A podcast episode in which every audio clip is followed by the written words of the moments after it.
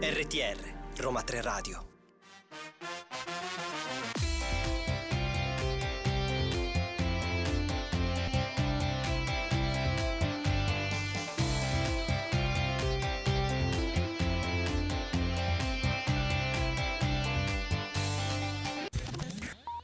Buon pomeriggio, buon pomeriggio a tutti. È giunta l'ora di Listen to You, il programma diretto e curato dal centro Europe Direct dell'Università degli Studi Roma 3. Io sono Claudio Di Maio e con me c'è Viviana Sacchetti. Anche oggi siamo pronti per parlare di eventi, curiosità e notizie dall'Unione Europea. Dici qualcosa Viviana, anticipaci qualcosa di questa puntata. Sì Claudio, questa puntata sarà incentrata sulla tutela del consumatore, lo vedremo sotto due diverse prospettive. Da una parte parleremo di greenwashing, dall'altra faremo un approfondimento sul Digital Services Act, ma anche oggi avremo con noi una ospite. Un ospite veramente importante, avremo la dottoressa Alessandra Coppola, che è la presidente dell'agenzia Apice e soprattutto la vicepresidente del No Hate Speech Movement Italia. Listen to You. Curiosità, eventi e notizie dal centro Europe Direct Roma 3.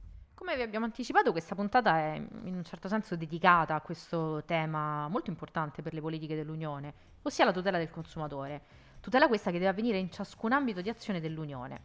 Vedremo a breve come ciò avviene nel mondo digitale, come avverrà nel mondo digitale, ma intanto vediamo su che cosa sta lavorando la Commissione europea in questo periodo per responsabilizzare i consumatori nella transizione verde. Claudio, cosa ci racconti? Grazie a queste norme che sono in fase di aggiornamento, i consumatori potranno compiere scelte d'acquisto consapevoli e rispettose dell'ambiente e avranno tra l'altro anche il diritto di conoscere la durata prevista di un prodotto e come questo può essere riparato, per esempio, laddove possibile.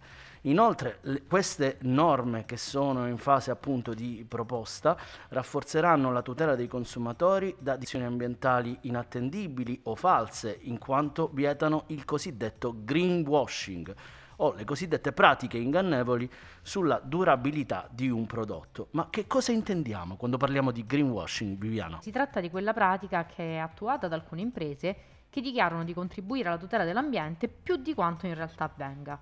La Commissione europea negli scorsi mesi aveva già pubblicato i risultati di uno screening sui siti web che era volto a individuare le violazioni del diritto dell'Unione europea in materia di tutela dei consumatori nei mercati online, con specifico riferimento al greenwashing.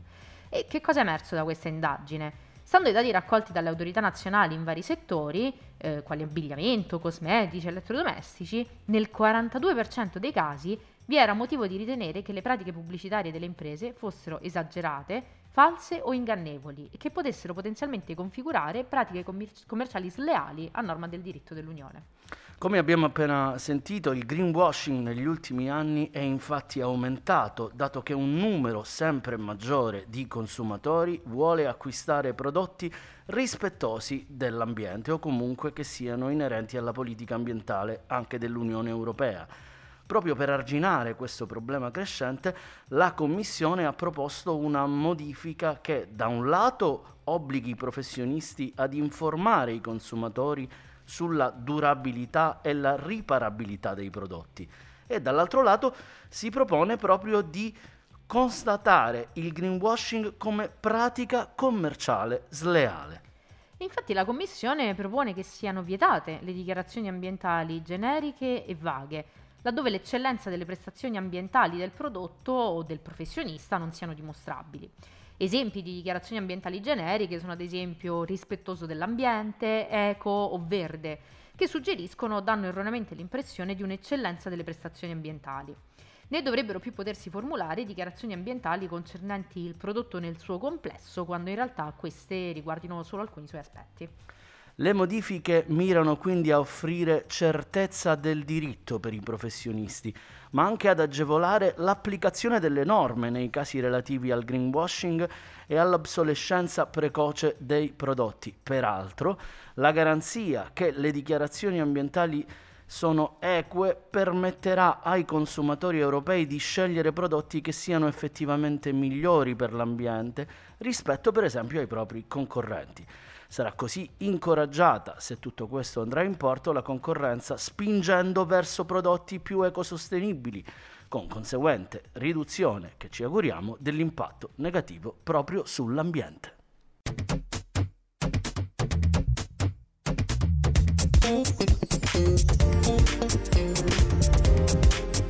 RTR Roma 3 Radio Ritorniamo in diretta e la facciamo con il nostro ospite di oggi, la dottoressa Alessandra Coppola di Apice, a cui diamo veramente un benvenuto. Cara Alessandra, benvenuta a Listen to You.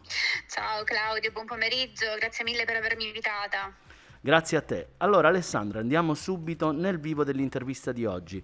Tu ti occupi da diversi anni di politiche giovanili a vari livelli e più in generale del settore dei giovani. Ti chiediamo veramente direttamente, ci puoi parlare di qualche progetto recente e concreto che stai seguendo in questo ambito?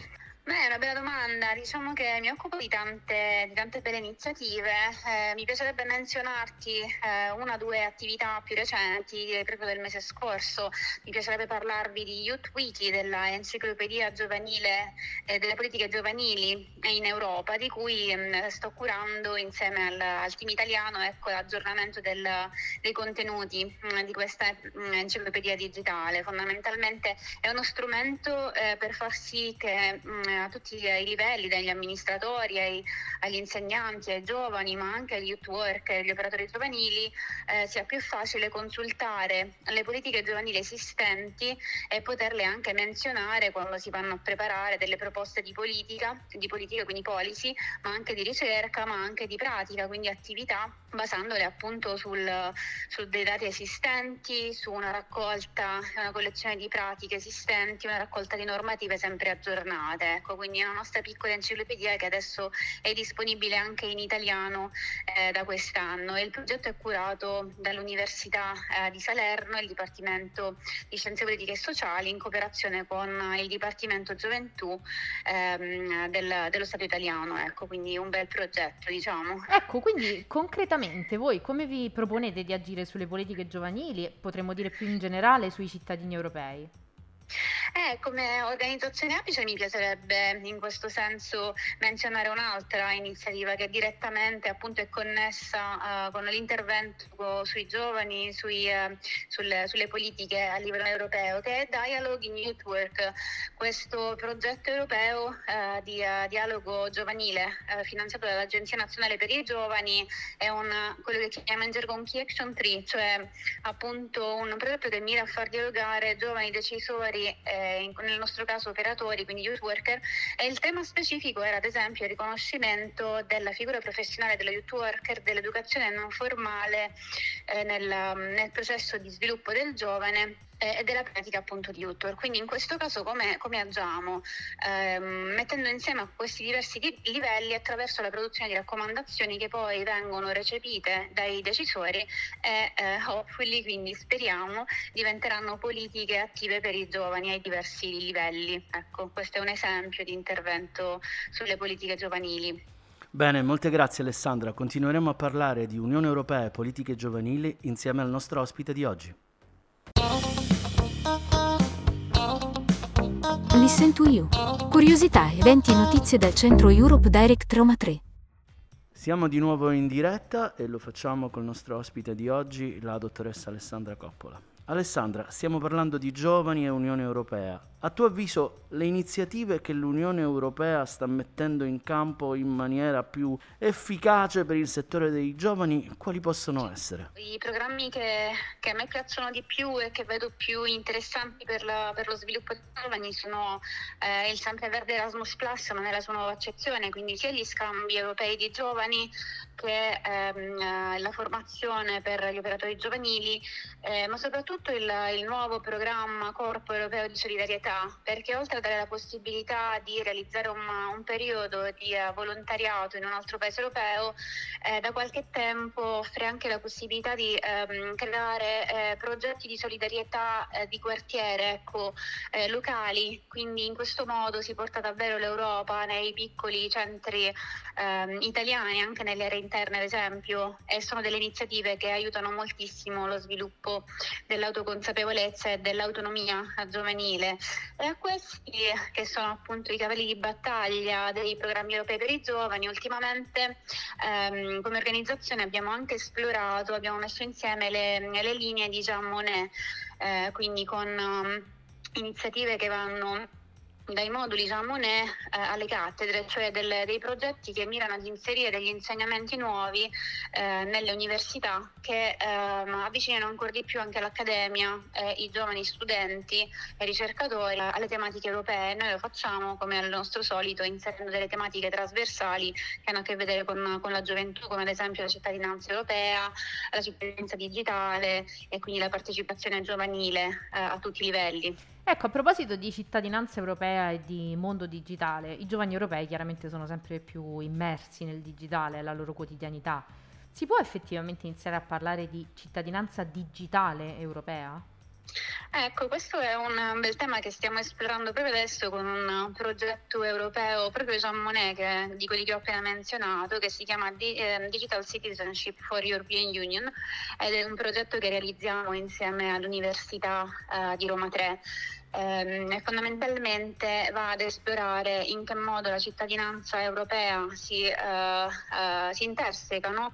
con, con, citt- con, il mondo digitale, generando proprio un nuovo spazio di cittadinanza, quindi non soltanto un vissuto virtuale, ecco, quello che una volta consideravamo appunto non reale, ma proprio l'essere cittadini nello spazio online e come questo appunto può mh, può eh, raffigurare dei vantaggi, degli svantaggi, dei pericoli delle, o delle opportunità. Questo tipo di lavoro eh, accademico è quello di ehm, mettere degli innesti ecco, di educazione non formale nel, nel, mondo accademico e dialogare appunto tra eh, docenti, practitioner ehm, e semplici cittadini, in modo da anche aprire l'accademia al, al cittadino e avvicinare il cittadino appunto all'aula universitaria eh, attraverso lo strumento digitale. Quindi è, è, è, un bel progetto, siamo al secondo anno e, e stiamo scoprendo delle belle cose. Grazie, grazie davvero Alessandra. Tra l'altro invito i nostri ascoltatori a restare connessi con Listen to You perché come vedrete potremo approfondire ulteriori e importanti temi insieme al nostro ospite di oggi.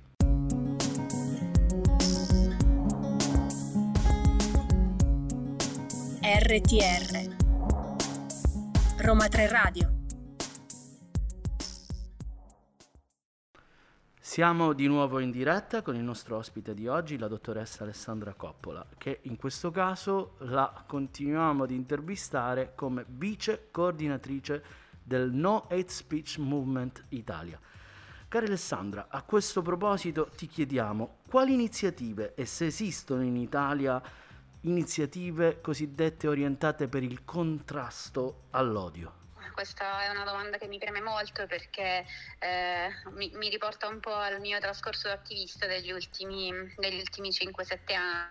E in Italia esiste una rete nazionale che è la rete nazionale per il contrasto ai fenomeni e ai discorsi dell'odio, ehm, che mette insieme tanti operatori, tante iniziative, tante associazioni, eh, tra cui anche Amnesty International Italia, ad esempio, ehm, appunto nel contrasto in diversi modi, secondo diverse prassi. È uno degli attori appunto di questa rete è il No Hate Speech Movement Italia, che è la ehm, campagna italiana per il contrasto all'odio eh, nata ehm, in seno all'iniziativa del Consiglio d'Europa, appunto il No Hate Speech Movement che iniziò nel 2013 come risposta al, al massacro di Utoia del 22 luglio 2011, per cui questa fu una campagna giovanile eh, mondiale eh, voluta dai giovani e realizzata dai giovani per eh, contrastare e, ehm, e, contronarrare i discorsi dell'odio. Noi poi ehm, a conclusione di questa campagna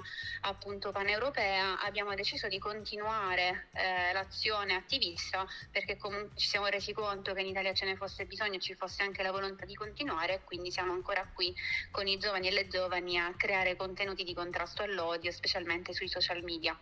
Ecco Alessandra, noi volevamo chiederti anche un po' della tua esperienza come attivista che ovviamente nell'ultimo periodo da una parte eh, pensando al Covid che ha bloccato le attività in presenza a lungo, dall'altra pensando a paesi al di fuori dell'Unione Europea dove l'attivismo è fortemente contrastato e represso. Eh, qual è la tua esperienza? Come, come hai vissuto soprattutto negli ultimi anni e negli ultimi mesi anche potremmo dire l'attivismo?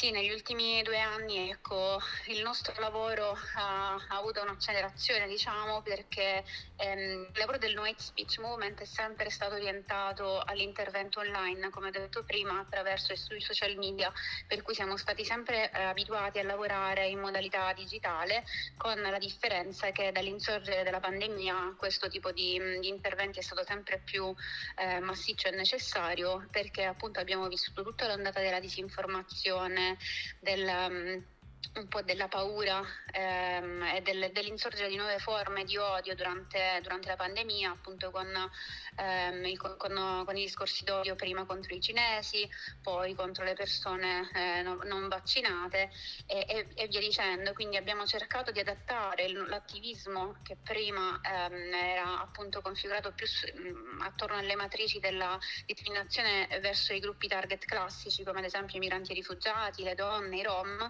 ecco, riapplicare le stesse diciamo, eh, modalità di intervento però verso queste nuove forme di odio che vedevamo insorgere durante la pandemia. A questo si è aggiunto eh, purtroppo chiaramente ultimamente il, eh, tutto il discorso d'odio legato alla, alle azioni di guerra e quindi mh, mm, la nostra posizione è sempre quella di uh, difendere la gioventù che è costretta insomma, a vivere questo tipo di situazioni da un lato e dall'altro, di, incitare, di non incitare ecco, a un discorso discorso belligerante, quindi di non usare le parole della guerra anche per descrivere le situazioni insomma, del vivere quotidiano, perché abbiamo notato appunto un, un proliferare, un, uh, un un emergere in maniera imperiosa di questo lessico guerresco anche nella, nella, nel discorso quotidiano di tutti i giorni e questo è preoccupante, in particolare quando è utilizzato dai giovani eh, in maniera appunto colloquiale come appunto sinonimico di, una, di un modo di parlare ecco, normale perché inserisce un parlare violento nella, nel, nel vissuto quotidiano. E certamente grazie Alessandra per questo monito che lancia ai nostri ascoltatori e sicuramente invitiamo tutti a seguire anche le attività del No Hate Speech Movement Italia. Grazie ancora Alessandra per essere intervenuta qui con noi a Listen to You. Listen to You. Curiosità, eventi e notizie dal centro Europe Direct Roma 3. Nella nostra ultima puntata, che potrete anche risentire in podcast, vi avevamo parlato dell'Agenda Europea 2030 e di uno degli atti sui quali le istituzioni europee hanno lavorato, ossia il Digital Markets Act. Vi abbiamo però anche anticipato che questo atto normativo dell'Unione Europea andrà a combinarsi con un altro atto, ossia il Digital Services Act, conosciuto anche con l'acronimo DSA.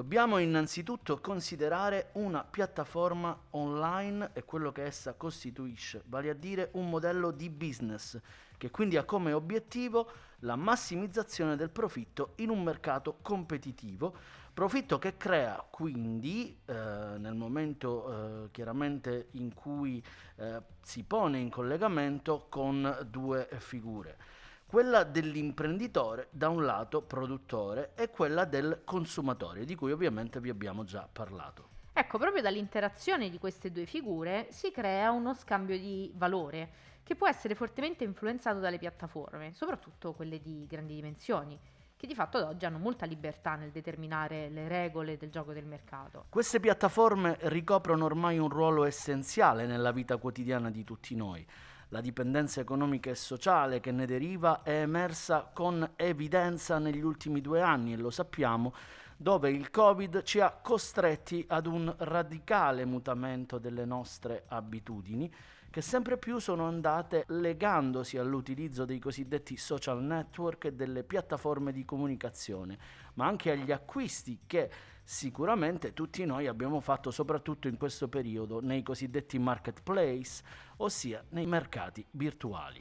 Proprio per la rilevanza di queste piattaforme, il DSA intende creare uno spazio digitale più sicuro rivolgendosi direttamente ai service provider per stabilirne la responsabilità e altresì obblighi di diligenza nei confronti degli utilizzatori delle piattaforme stesse, ponendo anche dei vincoli ulteriori per quelle piattaforme che sono definite di dimensioni molto grandi, ossia quelle con un numero mensile di utenti attivi superiori ai 45 milioni.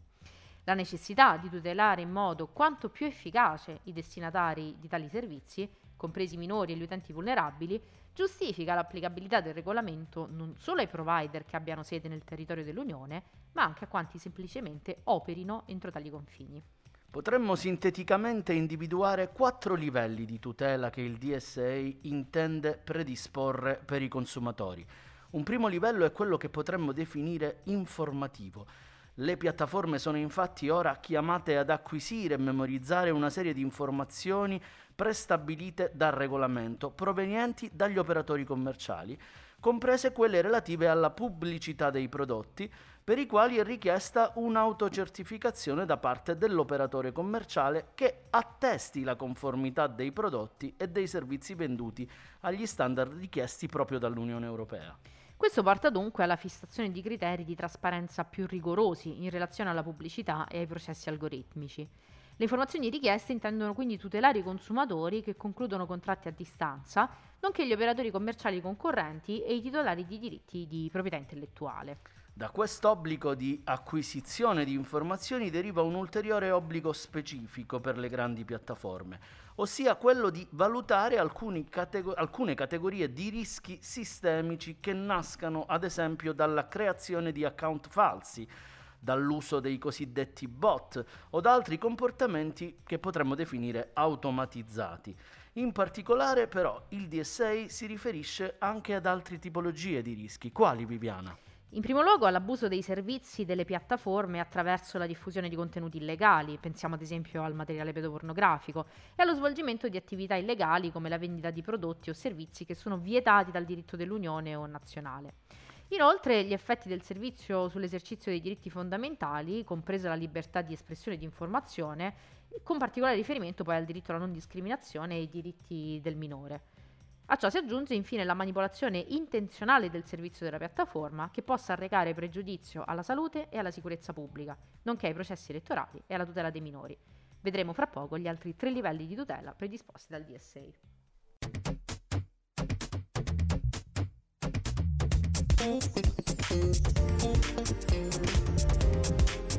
RTR Roma 3 Radio Riprendiamo il nostro discorso sul Digital Services Act e vediamo quello che vi abbiamo anticipato essere l'ulteriore livello di tutela che questo atto predisporrà.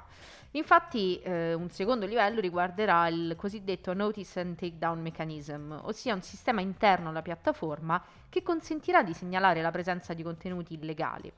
Tale possibilità verrà peraltro circoscritta ai cosiddetti segnalatori attendibili, ossia appositi enti che hanno dimostrato, tra l'altro, di disporre di capacità e competenze particolari nella lotta ai contenuti illegali, di rappresentare interessi collettivi e di svolgere le proprie attività in modo diligente e obiettivo, tra i quali dunque si ritiene che potranno rientrare ad esempio le associazioni di tutela del consumatore.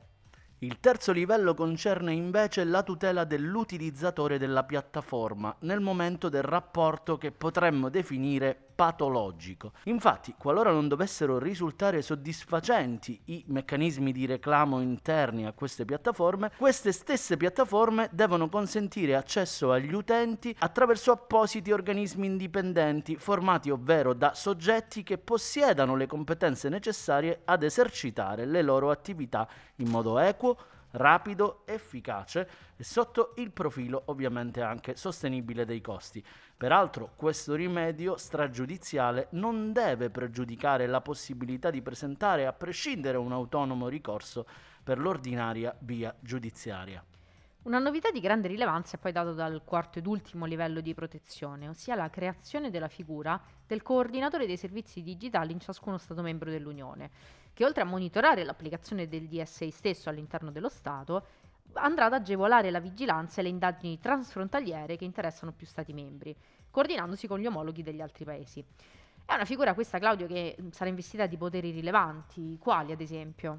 Sì, certamente, infatti il cosiddetto coordinatore dei servizi digitali potrà, tra le altre cose, richiedere informazioni e ispezionare addirittura locali di concerto con le autorità nazionali competenti nonché ad esempio prestare consulenza a queste autorità nell'espletamento delle cosiddette funzioni di indagine. A questi altri poteri si aggiungono come quelli di esecuzioni verso le piattaforme, potendo ordinare la cessione delle violazioni del regolamento, imporre misure correttive, comminare sanzioni pecuniarie e ad esempio adottare misure provvisorie volte ad evitare proprio il rischio di un danno grave. Una volta quindi rilevata una violazione del regolamento, il coordinatore dei servizi digitali dovrà monitorare le misure successivamente adottate dalla piattaforma, potendo chiedere anche lo svolgimento di un audit al fine di stabilire se tali misure siano sufficienti per porre rimedio alla violazione. Un ruolo molto importante sarà ricoperto infine dalla Commissione europea, specie rispetto alle cosiddette grandi piattaforme, in quanto l'Unione farà da intermediaria se sorgeranno questioni che, che richiederanno particolari competenze e avrà poi uno specifico potere per coordinare condurre indagini ulteriori in merito alla violazione in questione e alle misure successivamente adottate dalla piattaforma di grandi dimensioni. La Commissione potrà, appunto, come accennava anche Claudio, imporre delle sanzioni alla piattaforma, pari ad una percentuale del loro fatturato, e da ultimo ci si proporrà di costituire un gruppo indipendente a livello dell'Unione, ossia il Comitato europeo per i servizi digitali, per sostenere la Commissione in questo suo ruolo. Listen to You. Curiosità, eventi e notizie dal centro Europe Direct Roma 3. Claudio, siamo arrivati anche oggi alla nostra UE la, sai? La nostra rubrica sul vero o falso sull'Unione Europea. E anche oggi ti farò una bella domanda, vediamo se hai studiato. Io veramente ogni settimana che passa ti vedo sempre più, come dire, mirata in queste domande. È il momento in cui hai paura proprio esatto, nel, nel comincio, nostro programma, comincio vero? ad avere paura. E fai bene, fai bene, perché la domanda di oggi, per rimanere in tema con ciò di cui abbiamo parlato, è è vero che i consumatori non sono adeguatamente protetti dall'Unione Europea in questo momento? Noi sappiamo che anche nel nostro centro Europe Direct ci sarà qualcuno che sussulterà dopo aver sentito questa domanda, ma ovviamente la risposta è falso. È falso perché proprio come vi abbiamo parlato nella puntata di oggi, eh, ci sono ovviamente insieme a tutto un sistema giuridico due delle novità di maggior rilievo per quanto riguarda proprio il sistema di tutela dei consumatori all'interno dell'Unione Europea che sono solo l'ultima dimostrazione dell'attenzione che le istituzioni dedicano a questo tema, anche aggiornando il grado di tutela a seconda delle sfide, per esempio ambientale o digitale, che riguardano questo momento storico. Ma la tutela del consumatore è infatti da tempo al centro delle politiche europee, che intendono infatti tutelare la salute, la sicurezza e gli interessi economici e giuridici dei consumatori europei, ovunque essi vivano, si rechino o facciano acquisti nell'Unione Europea. La legislazione dell'Unione disciplina sia le operazioni fisiche che il commercio elettronico, contiene norme di applicabilità generale unitamente a disposizioni riguardanti i prodotti specifici, tra cui medicinali, gli organismi geneticamente modificati, i prodotti del tabacco, i cosmetici, i giocattoli e gli esplosivi. I consumatori europei beneficiano anche di azioni e strumenti volti a rafforzare vari aspetti del mercato interno dell'Unione Europea tra questi, eh, per esempio, abbiamo un numero significativo di strumenti che sono stati sviluppati nel quadro dell'iniziativa per il mercato unico digitale, che combinano da un lato misure strettamente orientate ai consumatori, insieme dall'altro lato a misure di assetto appunto per il mercato. I regolamenti per esempio sulle tariffe di roaming, sulla promozione della connettività internet nelle comunità locali, ad esempio anche la portabilità dei contenuti online, molto molto importante, ma anche quello relativo alla consegna transfrontaliera dei beni o dei pacchi, o quello sulla protezione dei dati sui blocchi geografici, il famoso geoblocking, o sulle comunicazioni elettroniche, sulla libera circolazione dei dati personali e non personali e soprattutto e non ultimo la direttiva sul diritto d'autore nel mercato unico digitale. La nuova agenda dei consumatori, che è stata approvata alla fine del 2020, mira a rispondere alle preoccupazioni dei consumatori che riguardano la pandemia da Covid-19 e le sue conseguenze, garantendo tra l'altro la sicurezza delle importazioni e proteggendo i consumatori dell'UE nei confronti delle pratiche commerciali sleali che possano essere attuate dagli operatori fuori dall'Unione Europea attraverso una vigilanza del mercato più forte e una più stretta cooperazione con le pertinenti autorità dei Paesi partner dell'Unione Europea.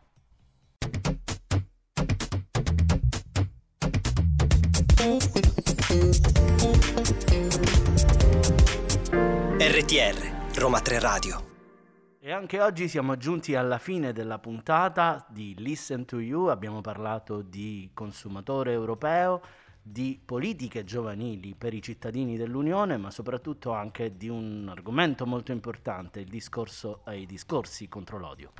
Sì, ringraziamo ancora la nostra ospite Alessandra Coppola che ci ha introdotto a tanti temi interessanti. Vi invitiamo come sempre a riascoltarci in podcast su tutte le principali piattaforme di streaming, oltre a venirci a trovare al nostro centro Europe Direct in via Ostiense 159, è aperto tutti i giorni, e a seguirci sui social dove potrete vedere gli eventi che abbiamo in programma, nonché rivedere anche quelli già, già mandati in onda e quindi non ci resta che ringraziare la nostra bravissima e che soprattutto ci sopporta paziente direi. paziente, paziente regista Oriella Esposito vi invitiamo ovviamente a seguirci ogni mercoledì in diretta a partire dalle 17 su Roma 3 Radio un grande e caloroso saluto da Claudio Di Maio e da Viviana Saghetti ciao, ciao.